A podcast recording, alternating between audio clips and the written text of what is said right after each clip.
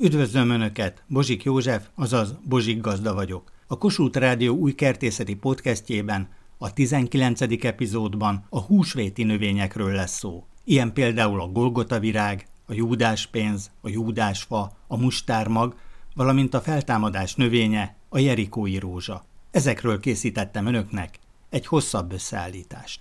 Pénteken Jézus meghal a kereszten, és mi következik utána? A föltámadás. doktor Surányi Dezső botanikus. Nagyon ide kapcsolható a feltámadás jelképező jerikói rózsa. Sivatag lakó növény, hónapokat kibír hihetetlen szívós víz nélkül, és hogyha egy kis eső van, azon nyomba újra gyökér kezdeményei jelennek meg, belekapaszkodik a talajba, mintha mi se történt volna, kizöldül, új hajtások képződnek, és utána jön az újabb száraz időszak, akkor visszahúzódik ismét. Alkalmazták is a század elején húsvétra ilyen virágot. Kedves hallgatóink érdeklődését felkeltette a jerikói rózsa. A jerikói rózsáról volt szó. Ugyanakkor tudni kell, hogy a jerikói rózsából háromféle is kapható, és ezek rendkívül eltérő növények. Az első az eredeti jerikói rózsa, azaz Szűz Mária rózsája, azaz más szóval a keleti jerikói rózsa, azonban ez a növény nem rózsa, hanem keresztesvirágú, egynyári növény, amely Egyiptom, Szíria és Arábia homokos mezein nő. Ám a jerikói piacon is árusították, és a középkori keresztes lovagok itt vásárolták meg, és a Szentföldről átkerült Európába. Ez a növény azt a csodát tudja, hogy miután befejezte egyéves földi pályafutását, elszárad és összegömbölyödik. Ám ha újra vízzel kerül kapcsolatba, akkor a gombolya kinyílik, mint egy rózsavirág, fürtjeit fehér virágok alkotják, becőke terméseiben két mag található, ugyanakkor a száraz anyanövény sokszor fel tud támadni, hiszen ha vízbe tesszük, akkor kinyújtózik, ha kiszárad, akkor összegömbölyödik. Igen ám, de a tizenhetedik-tizennyolcadik századra az eredeti jerikói rózsa már csak emlék volt, elfeledkeztek róla az európaiak. Ezt követően azonban új fordulat következett, amikor is az ezernyolcszázötvenes években két francia tudós a Szentföldre látogatott, és felfedezte Jerikó rózsáját. A hivatalos névjegyzékben ez a növény valódi jerikói rózsa néven szerepel, és a fészkesek családjába tartozik. Olyan, mint egy parányi napraforgó, egy nyári növény, csupán a fészek pikkelyeit nyitja és csukja. A két francia kutató azzal érvelt, hogy ez a növény azért a valódi jerikói rózsa, mert ez valóban őshonos a Jerikó völgyében, míg a korábban tárgyalt nem. A botanikusok körében óriási vita bontakozott ki az ezernyolcszáznyolcvanas években, hogy melyik jerikói rózsa is a valódi, mind a kettő ott szerepelt a névjegyzékekben, míg a két szentföldi jerikói rózsa hívei ádászharcot folytattak az európai botanikai kongresszusokon Berlinben és Brandenburgban, addig a Mexikóból származó jerikói rózsa kiütötte két korábbi vetélytársát, legalábbis a vásárlók körében, ugyanis a halálból való feltámadást ez a mexikói növény szimbolizálja a leglátványosabban, ez pedig nem más, mint a Selaginella lepidofilla, amelyet mexikói csipkeharasztnak, feltámadó csipkeharasztnak, sőt, feltámadó növénynek is neveznek. De a holland növénykatalógusokban a latin név mellett ez áll: De Rose van Jericho. Manapság ezt a növényt lehet a legkönnyebben megvásárolni. A jerikói rózsáról szeretnék kérdezni, hogyan kell tárolni, hogyan lehet életre kelteni ezt a növényt. Nagyon érdekes, hogy a jerikói rózsának legalább három típusát lehet olvasni a szakirodalomban, Etter Katalin előtt a mexikói, ami biztos, hogy nem szentföldi volt, de a hollandok ezzel hasítanak szerte a világban. Igen, a jerikói rózsa, gondolom, hogy ugyanaz az éghajlat, egy sivatagi forró Izraelbe is, meg Mexikóba is, meg gondolom még máshol is előfordulhat. Etter Katalin kertészmérnök. Ez a szörnyű éghajlathoz, vagyis hát borzalmasan reménytelen eső nélküli forró sivatagba gurul egy ilyen kis száraz labdácska, ő lenne ez a jerikói rózsa, a Selaginella, és olyat hallottam, hogy valaki föltette a padlásra, ötven év után meglocsolta és kizöldült. Ezek a növények arra vannak berendezkedve, hogy őnekik akkor is kell tudni szaporodni, hogyha egyszer véletlenül kapnak egy ilyen meleg esőt a Jóistentől, és én is kipróbáltam már, rátettem egy tányérra, hát elég forró vizet engedtem rá, és rögtön kinyílt, nem mondom, hogy teljesen vadzöld lett, de másnap reggelre már teljesen kizöldült, a szélén voltak kis száraz levélkék, de hát ez természetes, tizenkét óra alatt ez csoda, csak arra kell vigyázni, hogy abba a tányérba, amit én lelocsoltam, ott ne álljon a víz, mert megpenészedik az alja. Olyat is hallottam, hogy valaki beültette cserébe, és akkor ott viszont úgy kezelte, mint egy cserepes növényt, és akkor az állandóan zöld volt, tápanyagozta, locsolta. Nem tudom, én még nem próbáltam, de ez egy csodálatos dolog, akár gyerekeknek is nagyon érdekes, hatásos, hogy ez így ki tud zöldülni. Az ókori Jeruzsálemben a Kedron patakon túl az Olajfák hegyén volt egy kert, a Gecsemáné kert, legalábbis Károli Gáspár így adja vissza ezt a nevet híres bibliafordításában, Júdás apostol ebben a kertben árult el mesterét, Jézust. A népi bölcsesség több növényt is elnevezett Júdásról. A Szentírás nagyon röviden írja le például Júdás apostol halálát. Máté evangéliumában csupán ezt olvassuk. Elmenvén Júdás felakasztotta magát.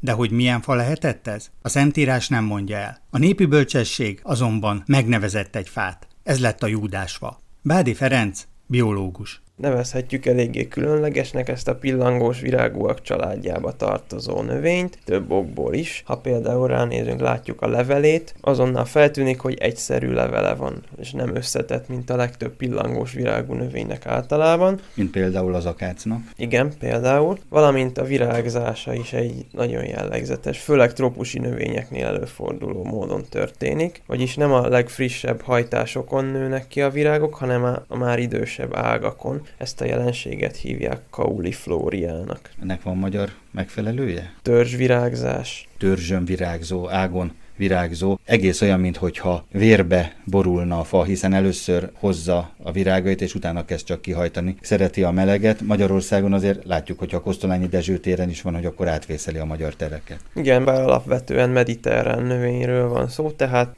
a közel-keleten is előfordul. Van egy régi beduin legenda, amely a Júdásfához kapcsolódik. A Júdásfa, amely a Szent János kenyér fának a közeli rokona, ennek a Júdásfának viszont, amely nálunk is könnyen megél, az fűzik hozzá a beduinok, hogy fehér virágú volt a Júdásfa. doktor Surányi Dezső, botanikus tanár. És amikor erre a fára fölakasztotta magát Júdás, az evangélisták leírása szerint fára akasztotta föl magát, akkor úgy elszégyelte magát a Júdásfa, szinte emberként viselkedett, hogy a virágai fehérről sötét liláspirosra változtak, és azóta liláspiros virággal nyílik, de azért valamit meg kell jegyezni, hogy vannak olyan sivatagi régiók, ez nem csak a Negevre, hanem Sinajra is vonatkozik, és Arábiára is, ahonnan tudunk olyan botanikus beszámolót, sajnos én még ilyen egyedet nem láttam, amelyiknek egész világos a virága. A Golgota virág név a latin passiflóra szó fordításából alakult ki. A latin név a tizenhetedik század elejéről ered, hiszen a passió szó jelentése szenvedés, a flór szóé pedig virág. Az akkoriban élt szerzetesek és művészek állították párhuzamba Jézus Krisztus szenvedés történetét ezzel a szép virággal, hiszen a korábban alig látható bimbóból a reggeli órákban kibomló, majd gyorsan elhervadó virágot a szerzők Jézus Krisztus keresztútjához és a Golgota hegyén történt keresztre feszítéséhez hasonlították. A Golgota virágban lévő három bibeszál például a három szöget jelképezi, amelyekkel Jézust a keresztre szegezték. A különleges alakú bibe az ecettel átitatott szivacs. A nyeles magház az a kehely, a szenvedések keserű pohara, amit ki kellett innia. Az öt portok az öt sebhely. A hetvenkét szálból álló sugárkoszorú jelképezi a töviskoszorú hetvenkét tövisét. A hármasan szeldelt lomblevél pedig a lándzsa hegyét, amellyel a római katona keresztül szúrta Jézus szívét, mielőtt levették volna a testét a keresztről. A kacs pedig a korbácsot jelképezi, amellyel Pilátus katonái megostorozták. Ebben a szimbolikában a fehér szín Jézus Krisztus ártatlanságát jelképezi, valamint a dicsőség fényét, hiszen a kivégzést vezető római százados így szólt, bizony ez az ember Isten fia volt. A virágban lévő középső oszlop pedig a keresztet jeleníti meg, amely által megváltotta a világot. Budapesten, az ELTE Fűvészkertjében szép gyűjteményt találunk a Golgota virágból. doktor Orlóczy László, botanikus tanár, a fűvészkert igazgatója. Ő mutatja be ezt a különleges növényt. A húsvéti növények különleges világába toppanhattam doktor Orlóczy Lászlóval, az ELTE Fűvészkertjének igazgatójával, ráadásul egy egészen mediterrán vagy szinte már szubtrópusi csarnokban elkezdett virágozni a Golgota virág, és érdekes, hogy a húsvéthoz ez csak Amerika felfedezése után kötődhetett, hiszen újvilági növény. Igen, és viszonylag későn terjedt el a kertészeti termesztésben is. Nagyon látványos növényről van szó, több tucat faja létezik a világ tropusain. Mivel tekeredő lián szárú és a fő attrakciója általában följebb, magasabb régiókban van, kezdetben alig-alig vették észre, nem is találták meg a növényt.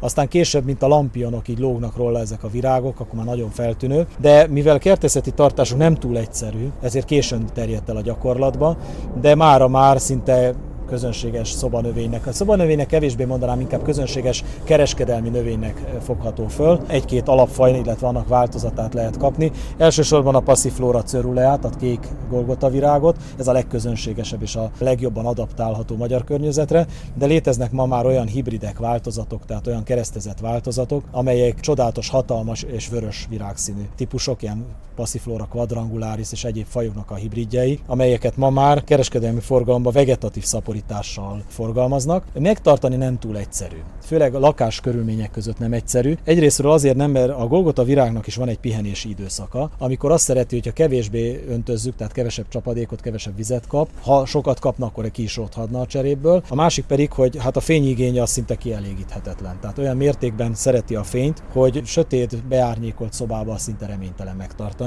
Ezért mindig azt szoktuk javasolni, ha lehet, akkor ezt csináljuk úgy, hogy téli időszakra viszonylag szárazon tartva, nem baj, ha még a levelei is többnyire lemennek, tehát lehullanak, és alacsonyabb hőmérsékleten, tíz-tizenöt Celsius fok között teleltessük át a töveket, és nyárra vigyük ki szabadba.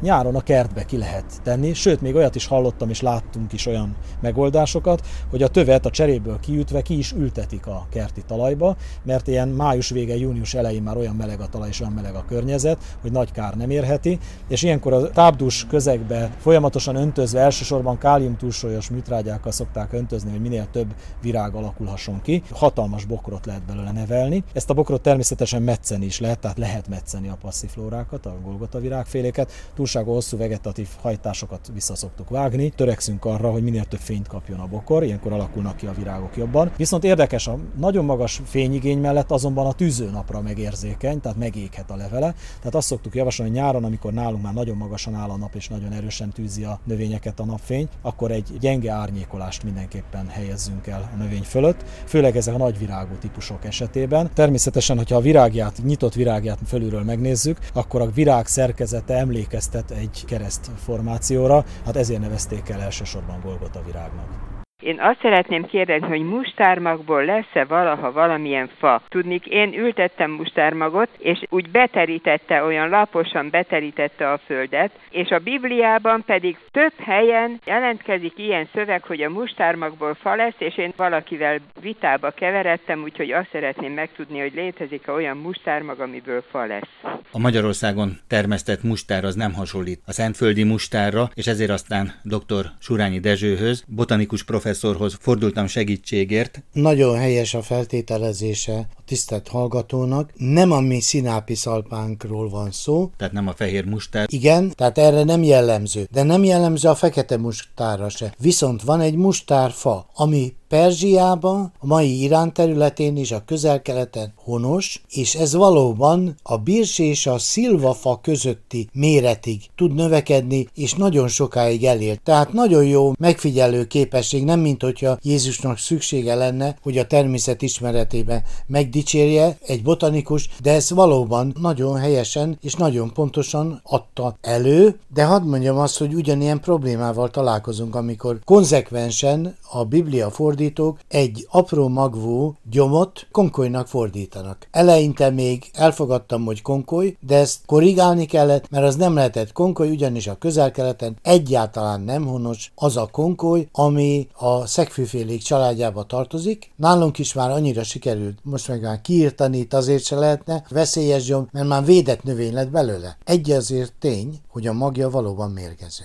Tehát nem baj, hogyha nincsen beleőrölve a lisztbe. Amikor tanár úr átküldte nekem a perzsa mustár latin nevét, és beütöttem az internetes képkeresőbe, akkor tényleg megelevenedtek a Biblia lapjai, mert ott állt egy arab úr, arab népviseletben a sivatag közepén, és ott volt tényleg egy ilyen hatalmas fa, és le is volt fényképezve a termése, és tényleg valami kis pirinyó magból ilyen hatalmas fáván. Nagyon sok ilyen növény van, amelyiknek attól függetlenül, hogy kicsi a magja, hatalmas növény tud belőle fejlődni. Viszont igaz, hogy első évben, vagy első években nagyon-nagyon lassan nő. Tehát ezért van az, hogy régebben például Cegléden a csonthéjas magvak méretétől függően dőlt el az, hogy egy alanymagot, például vadcseresznyét, vadmeggyet, sajmeggyet, vagy vadkörtét, vadalmát elvetünk-e ősszel, vagy például amit teszünk, egy nagymagvú mandulát, barackmandulát, vagy őszi barackot, amit előtte rétegeztek, és a csírászt magot már egyből az oltványiskolába teszik, mert egy éves korra már akkor átnő, hogy az már beszemezhető. Tehát ilyen értelemben az első év mást mutathat, de ez nem jelenti azt, hogy ne tudjon nagy lenni. De ennek van a fordítottja is, ami ugyancsak igaz, hát milyen nagy a kókuszpálmának a termése, és milyen óriási fa fog belőle fejlődni, és még közben lehet, hogy a félvilágóceánt végigutazta, és aztán valahol egy korallszirten megakad, és ott egy gecemáni kertet fog kialakítani rövid időn belül. Lovas Katalinnal egy kiskert előtt állunk, és mutatja a júdás pénzt. Egy nagyon kedves növény, holdviolának is nevezik egyébként. Lila vagy ibolya színű virágai vannak, és a virágok is kicsit hasonlítanak az ibolya formájára. Természetesen ez egy magasra növő, úgy körülbelül nyolcvan centiméter magas száron hozza a virágokat, és kétszer is díszít. Egyszer ilyenkor, amikor virágzik, és akkor, amikor a termését hozza. Nagyon érdekes szerkezetű a termése. Két hártya fogja közre a magokat. Ha ezt a két külső hártyát lemorzsoljuk, vagy óvatosan lehántjuk, akkor előtűnik egy gyöngyház színű, ovális, úgy néz ki, mintha egy pénzdarab lenne, egy ezüst, ezüstpénz. Egy ezüstpénz, igen.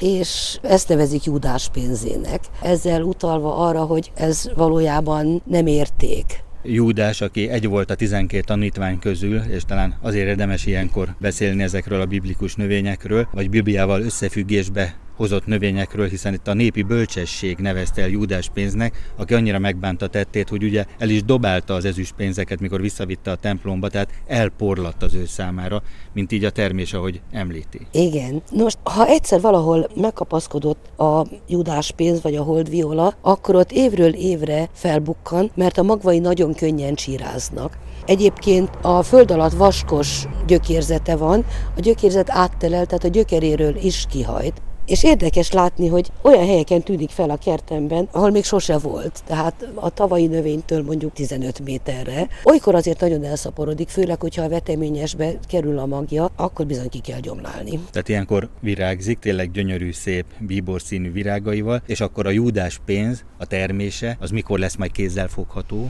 Nagyon hamar. A növényvilágban elég ritka dolog, hogy a virághozatal után néhány héttel már ott a termés rajta. Maga a fő virágzás az ilyenkor kezdődik, egész májusban virágzik, és aztán olykor még nyár végén ismét virágba borul. A Júdás pénzhez, magához, ehhez a hártyához visszatérve, ez a virágkötőknek nagyon jól használható és kedves díszítő eleme. Száraz virágcsokrokban gyakorlatilag korlátlan ideig megmarad.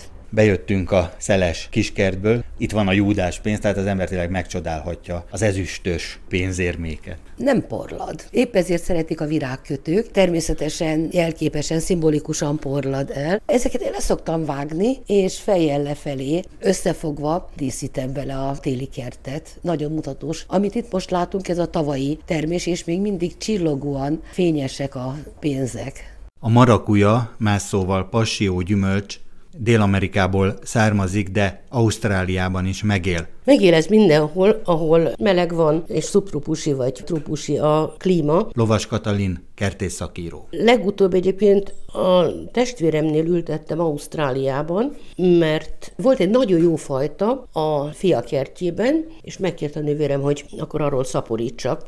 Hát egyrészt vágtam dugványt is, gyönyörűen megerett, de azért a rendkedvéért magot is vetettem, hogy több növénye legyen. De nagyon résen kellett lenni, mert a kertben és a környéken elszaporodtak az oposzumok. Ezek ilyen nagyon helyes kis mókusszerű, erszényes állatok, de hihetetlen a bendőjük, mindent lelegelnek. A banántól kezdve, mindent, ami, ami érik, és az ember elhatározza, hogy na, akkor holnap lesz üretelem. Hát az oposzumok garantáltan korábban kelnek, és leszüretelik, és többek közt a marakuját is nagyon szeretik. Úgyhogy résen kell lenni, hogyha az ember marakuját akar termeszteni.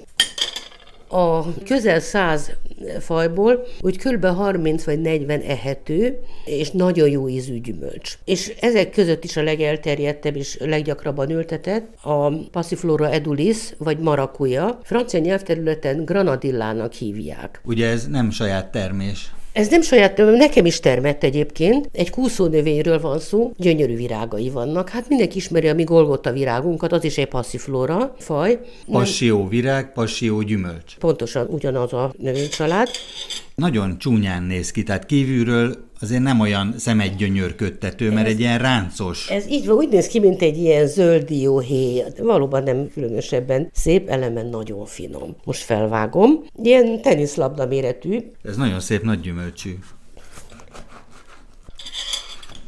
Hozott kanalakat, meg kést is, mert kis kanalakkal kell majd kikanalazni, hiszen ahogy most itt nézhetem, hogy nagyon bőrszerű, mm. kemény. Hihetetlenül illatos, és intenzív íze is van. És hogyha egy gyümölcs belsejét beletesszük egy tál gyümölcsalátába, minden átveszi az ízét, szóval abszolút dominál. Rendkívül benne. Fűszeres, zamatos. Igen. Belül egy ilyen kocsonyás gyümölcshúst találunk, melyben fekete magok ágyazódnak. Ezeket el lehet vetni, és akkor ki is csíráznak, és fölnevelhetjük? E, pontosan, igen, igen. Olyan körülményeket kell biztosítani, mint élőhelyén, őshazájában. Mondjuk milyen országra gondolhatunk, vagy Kati, hol találkozott vele élőben? Dél-Amerikából származnak a passziflóra félék egyébként, és úgy terjedtek el a világ minden trópusi, szubtrópusi tájára. Virágja, passió, tehát ugye a szenvedés történetet szimbolizálja. Ugye a felfedezőkkel mentek hittérítők is, és ők a virág szerkezetében Krisztus szenvedés történetét látták, leírva. A virág szerkezete olyan, hogy bele lehet látni kereszt, a szögeket, a töviskoszorút. Végtelenül egyszerű nevelni. Ha tudnák az emberek, hogy milyen könnyű, akkor mindenhol lenne. Ez egy kúszónövény, elvetjük a magját, nagyon jó arányban csirázik, és utána a növényt pedig tavasztól őszig tűző napsütésben neveljük, felfuttatjuk akármire, egy rácsra, teljesen mindegy. Ősszel, amíg éjszaka nem megy le öt fok alá a hőmérséklet, behozzuk a lakásba, és szoba hőmérsékleten. Nem kell külön helyet találni neki, valahova az ablak elé, és a vetés utáni évben már szüretelhetünk. Egy év alatt termőre fordul. Egy év alatt termőre fordul, igen. Tényleg vissza kell metszeni, hogy elágazzék, ugye mindig a becéspont alatt elágazik, és hát egyre sűrűbb hajtásrendszere fejlődik, amely aztán fásodik is, és hát egy két-három vagy négy éves növényről már két-három kilót leszüretelhetünk. Most ez egy gyönyörű, tényleg gigantikus, nagy gyümölcsű fajta. Lehet, hogy esetleg a saját magoncunk, ugye, amit fölnevelünk magról, az kisebb gyümölcsű lesz, de akkor ön úgy tapasztalta, hogy jól örökít a tulajdonságait? Nagyon jól. Nem, én nagyon sok fajtát, passziflóra félét neveltem, semmivel sem volt kisebb vagy gyengébb minőségű a termés, mint az eredeti élőhelyén. Egy lakinövény, a porzó és a termő egy virágon belül van, öntermékeny, tehát öntermékenyítésből származó magjai szinte így tömörítik az adott tulajdonságokat, tehát akkor valóban a lánya olyan lesz, mint az édesanyja, ugye, hogy... Kanalazva szoktuk fogyasztani, a gyümölcshús ilyen zselés állagú, a magvai kemények, azokat úgy el lehet ropogtatni, nagyon egészségesek a magvai is egyébként. Akkor teljesednek ki az ízek, hogyha így beráncosodik. Akkor lesz jó, igen. Lehet egyébként kapni piacokon, áruházakban is. Szedje ki a magját a kedves hallgató, és ültesse el. Kedves hallgatóink, van egy éjjel-nappal működő üzenetrögzítő, ezen várom az önök kertészeti kérdéseit, amelyek alapján készítem el az újabb összeállításokat. A telefonszám a következő: nulla hatvanegy háromszázhuszonnyolc hetvenhárom nulla nulla. Várom önöket egy újabb epizóddal a Bozsik Gazda Podcastben.